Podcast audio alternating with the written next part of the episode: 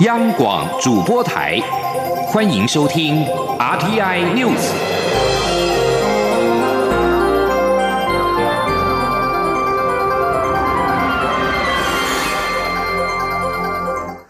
各位好，我是主播王玉伟，欢迎收听这节央广主播台提供给您的 RTN News。新闻首先带您关注香港情势。香港反送中示威持续延烧，并且在十二号爆发警民冲突之后，香港政府总部在今天和明天都将关闭。昨天的冲突当中，造成七十二人受伤，这是自一九九七年主权移交中国以来，香港最严重的暴力事件之一。香港特首林郑月娥已经将此定调为暴动，还将镇压反送中示威比喻为母亲无法纵容儿子任性。美国总统川普十二号表示，他能够了解香港示威者，但希望他们能和中国解决问题。不过，美国民主党众议员麦高文表示，川普应该要发表更强硬的声明。美国参议院十二位跨党派参议员已经发表了联合声明，表示支持香港公民。而欧盟在十二号则表示，香港政府必须尊重市民权利，但也呼吁各界要自治。德国外交部官员表示，德国与香港签有引渡协定，如果港府仍决定修法，将考虑废止与香港的引渡协定。对于香港的情势，中国媒体则是再次集体晋升，许多中国网友透过 VPN 翻墙软体，在网络上观看民众包围香港立法会的现场直播，赞扬香港的年轻人相当勇敢。至于我外交部今天则是引述外交部长吴钊燮在推特发表的文字指出，香港人民并不孤单，因为台湾会和港人站在一起，呼吁香港人一定要坚持下去，共同捍卫民主、自由、人权及法治。今天记者王兆坤的采访报道：香港反送中游行后，外交部长吴钊燮两度推文表示坚定支持香港人民一起捍卫自由、民主、人权与法治。外交部公众会副执行长欧江安说：“部长在他的推文里面特别说明，香港并不孤单，因为台湾会跟香港人民坚定的在一起，并肩的作战。也部长也特别提到，我们坚信这个人民的意志会最终会得到最后的胜利。我们也呼吁香港的人民要挺住，要继续为民主、自由、人权跟法治来奋斗。”欧江安进一步说明，蔡英文总统在脸书上表达的政府立场，就是全世界信仰民主自由的人都会选择与香港人民站在一起。台湾应坚守与珍惜民主自由，要守护台湾，撑住香港，一起为自由、民主、人权、法治奋斗。陆委会十二号晚间发布新闻稿，关怀在台港生的声援香港行动，并奉劝中共。中日胡乱吹捧“一国两制”得不到人心，一味打压人权、伤害民主、霸凌台湾，反而容易自曝政权的可憎与狡诈。欧江安指出，陆委会主管港澳与中国大陆事务，建议外界可以参考陆委会的相关回应。中央广播电台记者王兆坤台北采访报道。香港反送中示威越演越烈，在台港生也隔海声援，表示要向蔡英文总统陈情请愿，并且呼吁台湾所有有意参选二零二零总统大选的人都要说明自己对中国的立场。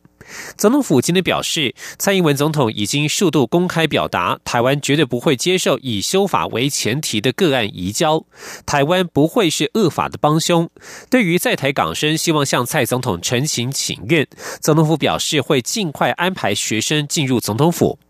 总统府指出，蔡总统今天上午已经有既定的外宾与会议行程，但由于雨势较大，还是会尽快让学生代表进入总统府，并且做适当的安排。而蔡英文总统今天上午是接见了布鲁金斯研究院美日政治学者访问团。总统表示，日本从今年开始参与台美全球合作暨训练架构。三方的交流合作，相信可以为印太地区带来更大的福祉。未来台湾也会全力推动与美日之间的自由贸易协定 FTA，进一步加强彼此的伙伴关系。前天记者欧阳梦平的采访报道。蔡英文总统十三号上午在总统府接见布鲁金斯研究院美日政治学者访问团。总统在致辞时表示，台湾与美国。日本之间的合作是印太战略中的一环，而且是个重要的安定力量。尤其是日本从今年开始参与台美全球合作及训练架构后，到目前为止，三方已经合办了四场研讨会，议题包括打击公司部门的贪渎、女力经济的赋权、抗药性结合并计划以及网络安全。他相信这些交流合作可以为印太地区伙伴带来更大的福祉，并强化各领域的合作关系。蔡总统也希望加强与美国及日本之间的经贸关系，进一步提升印太区域的和平稳定。总统说。未来我们也会全力来推动台美之间跟台日之间的 FTA，也会积极的申请加入呃 CPTPP，希望透过更紧密的合作，加强彼此的呃伙伴关系，也进一步提升印太区域的和平稳定。蔡总统并指出，虽然这几年中国对台湾的打压越来越多、越来越强，但在今年的世界卫生大会上，不仅是友邦，有许多与台湾理念相近的国家也都为台湾发声，这代表台湾在国际上的表现深受肯定。他并特别感谢日本与美国的代表在大会上公开支持台湾，日本外务大臣河野太郎更在推特发文支持台湾参与 WHA。总统最后强调，台湾走向世界的决心不会改变，并希望与美日两国一起为世界做出更多贡献。中央广播电台记者欧阳梦平在台北采访报道。关注政坛焦点，蔡英文总统前行政院长赖清德的蔡赖之争结果，今天中午即将揭晓。民进党主席卓荣泰指出，今天中午将可统计出最后结果，对外公布。十九号中执会为法定公告日，他并且表示，这是一场势均力敌的竞逐。有关民进党总统初选的结果，央广新闻会随时关注，并且提供您最新的资讯。而蔡英文总统在结果出炉之前表示，初选只是选拔赛，没有个人输赢，团结才能够胜选。而无论初选结果如何，都应该服从民主机制。前行政院长赖清德则是预告，会在民调结果出炉之后，在今天下午一点半召开记者会说明。高雄市长韩国瑜今天首度出席行政院会。十二号，他被问到对香港反送中行动的看法时，回答以中华民国地区来说，没办法接受。外界批评韩国瑜矮化台湾的主权地位，对此，韩国瑜今天在行政院受访时表示，相关说法是口误，他是从《两岸人民关系条例》的说法来回应，就是台湾地区跟大陆地区，外界紧抓他的口误，穷追猛打和抹黑，实在没有必要。前天记者王威婷的采访报道。香港反送中行动引发世界关注。高雄市长韩国瑜被媒体问到对反送中行动的看法时，回答：目前以中华民国地区来说，我们完全没有办法接受。外界质疑韩国瑜用地区来称呼，有限缩台湾主权的意思，并批评韩国瑜想要选特首。对此，韩国瑜十三号在行政院会后受访时澄清，这是口误。韩国瑜说，他引用两岸条例的说法，就是。台湾地区跟大陆地区，现在他经常一个口误就被有心人士抓的穷追猛打，实在没有必要。韩国瑜说：“这是根据《两岸人民关系条例》嘛，有台湾地区跟大陆地区，这很清楚是为我一个口误嘛，就是台澎金嘛，中华民国台湾地区就是如此，是根据《两岸人民关系条例》。那我现在因为时常一个口误啊，被抓了就穷追猛打，我怎么可能会讲这样？一定是。”台湾地区、大陆地区，根据《两岸人民关系条例》，所以最容易再去做文章，再去抹黑啊、追打，我觉得真的没有必要，就是一个口误。那在高雄接受访问，那我们台风金马，我在讲，就是捍卫我们中华民国，捍卫我们的民主制度，以及捍卫我们的生活方式。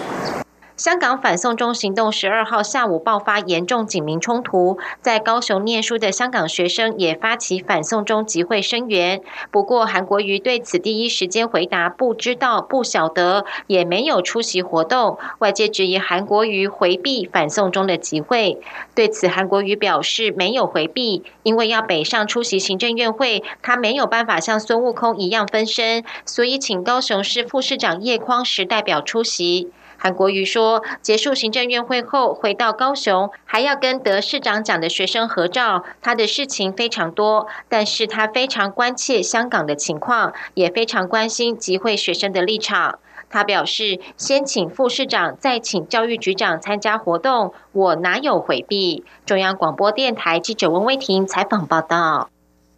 继续关注司法改革的议题。新的侦查不公开作业办法将在六月十五号上路，对于检警调单位侦查不公开有更明确的规范。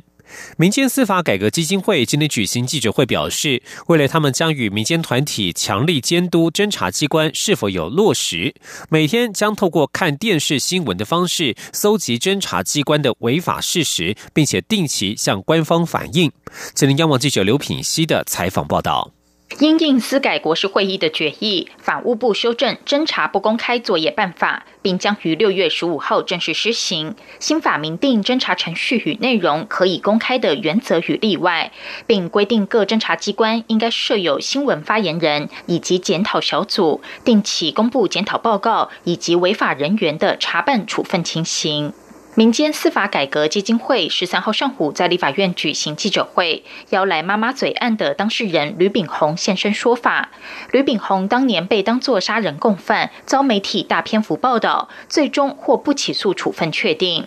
吕炳宏拿出他当年被泸州分局上铐移送士林地方法院的照片，表示这是他一生中最屈辱的照片。他并指出，根据法务部的统计资料，地检署每年审查五十八万。份案件，其中有三十四万件是警察移送，而被起诉的只有二十三万件，被判有罪的更只有十九万件。所以，新的侦查不公开作业办法，除了能保障当事人的权益，对司法公信力也有助益。最重要的是，有助于媒体报道的正确率。外界认为，新的办法上路之后，将限缩媒体的新闻来源取得以及报道自由，引发媒体不满。对此，台北律师公会侦查不公开监测中心主委黄明展表示，新的办法规范的是检调单位以及律师，并未包括媒体与被告。媒体如果私下搜寻讯息、案情资料撰写报道，并不会违反侦查不公开办法。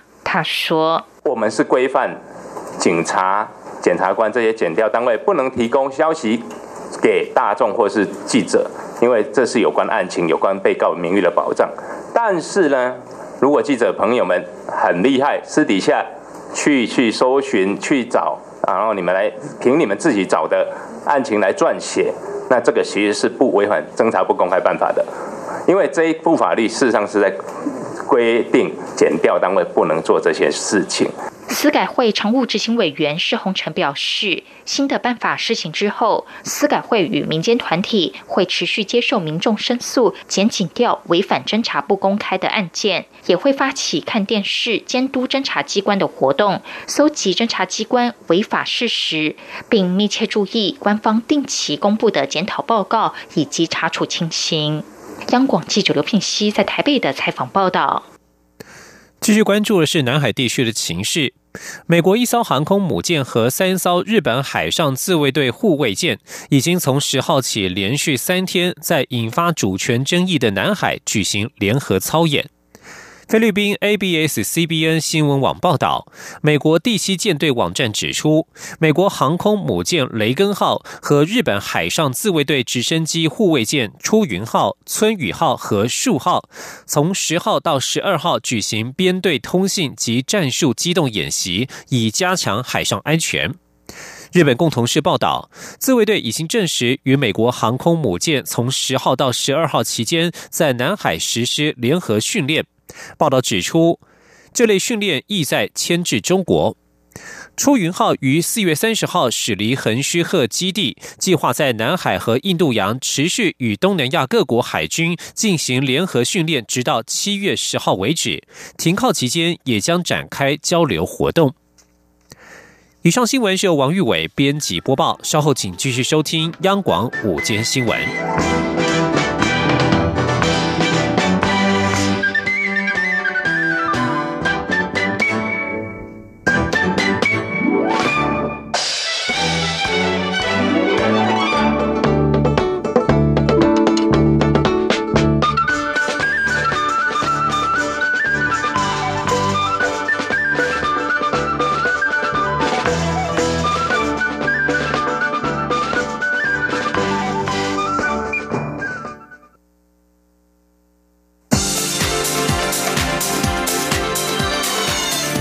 是中央广播电台台湾之音，欢迎继续收听新闻。欢迎继续收听新闻，我是陈怡君。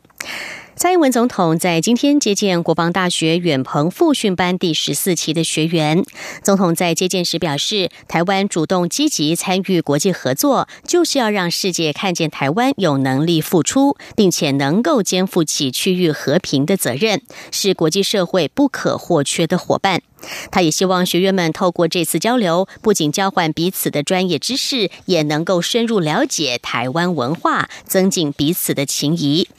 蔡英文总统在接见致辞时表示，远鹏复训班的学员们不仅是学养丰富、经历完整，更是身居要职。透过这次军事学术的交流，除了交换彼此的专业知识，也能够增进台湾与他们母国的感情。总统还指出，他就任之后曾经多次率团访问中南美洲，针对经贸、科技、农业、教育及军事等各项议题展开讨论与协助，用实际的行动展现台湾与各国友好的心意。总统并强调，台湾有能力付出，也能够肩负起区域和平的责任。总统也借这个机会感谢学员们在中国对台湾展开外交打压、阻止台湾的国际参与、孤立台湾的场合当中为台湾发声，让国际上的友人了解台湾的处境，并且为台湾加油。他也希望学员们借由这次交流，更加深入了解台湾的文化，在返国之后宣传台湾之美，促进双方更多实质合作与交流，加深彼此的情谊。财经消息：外贸协会在今天携手台湾连锁加盟促进协会，在明年的二月二十号起，将首度在越南河内举办越南国际连锁加盟暨参旅设备展，要共同开拓越南市场。冒协指出，除了越南经济成长快速、享有人口红利之外，最主要是台湾品牌形象已经在越南打下了良好根基。现在正是台湾各个连锁加盟参旅设备前进越南的大好时机。记者谢嘉欣的报道。台湾连锁加盟促进协会十三号在台北世贸一馆举办二零一九台北国际连锁加盟暨创业大展，开幕式中更与外贸协会签约合作，明年二月二十号起将在越南河内共同举办首届越南国际连锁加盟暨餐旅设备展，届时将锁定连锁加盟、开店零售、餐旅设备及电子商务等四大主题，共同打造一条龙式的展览，汇聚台湾连锁加盟及餐旅设备厂商差。插旗越南，冒协指出，越南在新南向国家中经济表现亮眼，同时当地将近一亿的人口有三分之二是低于三十岁，消费能力强，内需广大。当地零售市场今年规模达一千两百亿美元，预估二零二零年将上看一千六百亿。冒协也强调，更重要的是，多年努力下，如今台湾品牌形象已经在越南民众心中打下基础。此时正是台湾产业前进越南的好时机。冒协副秘书长林芳苗说：“越南他们已经把我们台湾称为啊，这个也是事实啦。台湾就是我们珍珠奶茶的摇篮。同时呢，台湾的品牌在越南呢也已经奠定好非常良好的一个形象。”这个时候，我们各种连锁加盟也好，我们的餐饮设备也好，其实其他的产品也好，都是进入越南一个非常非常好的一个潜力的一个机会。这也就是为什么明年度我们选择在越南河内办理这样的展览。冒协表示，展览将瞄准北越市场，借此拓展到新加坡、马来西亚、泰国等广大东协市场。中央广播电台记者谢嘉欣采访报道。接下来为您插播最新收到的消息：民进党总统初选，总统蔡英文跟前行政院长赖清德争取党内提名。经过了三天的民调作业，民进党中央在上午拆封统计民调，而结果呢？我们根据刚刚最新收到的消息，蔡总统是领先赖清德大约八个百分点。稍后，民进党中央将会有正式的说明。台湾的幼儿教保服务普遍被社会认为是三低的工作，也就是薪资低、福利低以及保障低。为了转换社会大众的刻板印象，托育政策催生联盟在今天召开记者会表示，公立及非营利幼儿园的教保人员月薪其实不低，大约在新台币三万一千元到五万元之间，而且享有劳基法的保障。教育部规划到二零二四年要增加公共化幼儿园三千班。等于至少将释出六千个职缺，所以呼吁想要投入教保工作的青年学子，现在正是时候。记者陈国维的报道。教保人才流失，根据统计，四季二专统测幼保类报考人数，从两千年的三千两百三十八人，到今年已经降到一千九百人，超过四成的下降幅度，远高于整体报考人数下降三成的比例。托育政策催生联盟指出，教保人才流失的主因之一，正是台湾托育服务的过度市场化及盈利化。有些私立幼儿园以利润为导向，使得教保人员薪资低、工时长、加班也没。没有加班费，不过这些情况在政府推动托育公共化政策后已经有所改变。托育政策催生联盟发言人王兆庆表示，公共化教保人员是份好工作，因为劳动条件受保障，还有进薪制度。现在公共化幼儿园大概是三万五起薪，然后每年可以加薪，然后最高大概不到五万元左右，这是基层老师的薪水。那如果你是有担任教保组长或是园长的话，还可以分别加薪，每个月五千到一万多不等。对，所以大概如果当园长的话，现在在公共化幼儿园大概可以有六万多。幼教老师李乃妮过去在私立幼儿园服务长达十四年，现在来到了非营利幼儿园，让她感到很幸福，因为她曾经待过师生比达到一比二十八的私幼，平时连上厕所都要来匆匆去匆匆，而且大量使用部本教学，没有给老师自己设计教材的空间。我现在来到非营利幼儿园，哇，这种感觉就是你很像是小鸟回到大自然里面的那一种自在的幸福的感动。你觉得啊，我的手脚可以伸展了，我可以真的为孩子真正的做一些事情。托育政策催生联盟提到，全国公立幼儿园加非立幼儿园在二零二四年以前将增加三千班，所以将产生六千个以上幼儿教保服务人员的职缺。呼吁有心投入教保工作的学子，可以趁此时加入，既能实践对教育工作的初衷，也能获得稳定的收入。中央广播电台记者陈国伟台北采访报道。台湾彩券最近推出了立即型的彩券刮刮乐，是民众选择电脑型彩券之外的另外一种即兴的玩法。而台彩在今天也宣布，从十七号开始将会推出一款新型的刮刮乐——双赢乐，全刮中或者是全部都没有刮中，都有最高新台币十万元的奖金。不过限额只有三百五十万张。记者陈林信宏的报道。台湾彩券设计的刮刮乐游戏玩法包括复合型对幸运号码刮六中三、比大小对幸运号码一刮即中，以及益智延长型游戏等九种玩法。其中益智延长型游戏仍然是消费者最喜爱的玩法。今年前五月就销售了七十三亿，占整体刮刮乐销售近两成。根据台彩公司的统计，今年一到五月刮刮乐的批售总金额达到新台币四百零三亿，较去年同期增加。四十五亿，成长百分之十三，主要是产品创新以及民众乐意透过网络分享中奖心得，特别是小额中奖的热议奖金，特别获得消费者青睐。由于益智延长型游戏广受彩迷喜爱，每次推出都热销。为进一步突破彩迷对于刮刮乐的既定玩法，台湾彩券十三号宣布，将于十七号推出新款刮刮乐双赢乐，也就是全刮中或全没刮中都有新台币最高十万元的奖金。不过是限量发行三百五十万张，每张售价一百元。台彩总经理蔡国基说：“以往啊，刮刮乐大家都知道，就是对。”奖的号码中越多，奖金越高，啊，那我们这一次呢，我们也希望有做一些的突破，那就是说里面有中，那也可以中奖，哈，那我们也希望说，因为我们这次只推出这个三百五十万张，也就是三点五亿而已，那算是呃呃，这个很符合我们现在消费者，而且是一个一百块钱，啊，非常的亲民的这样子的一张这个刮刮乐。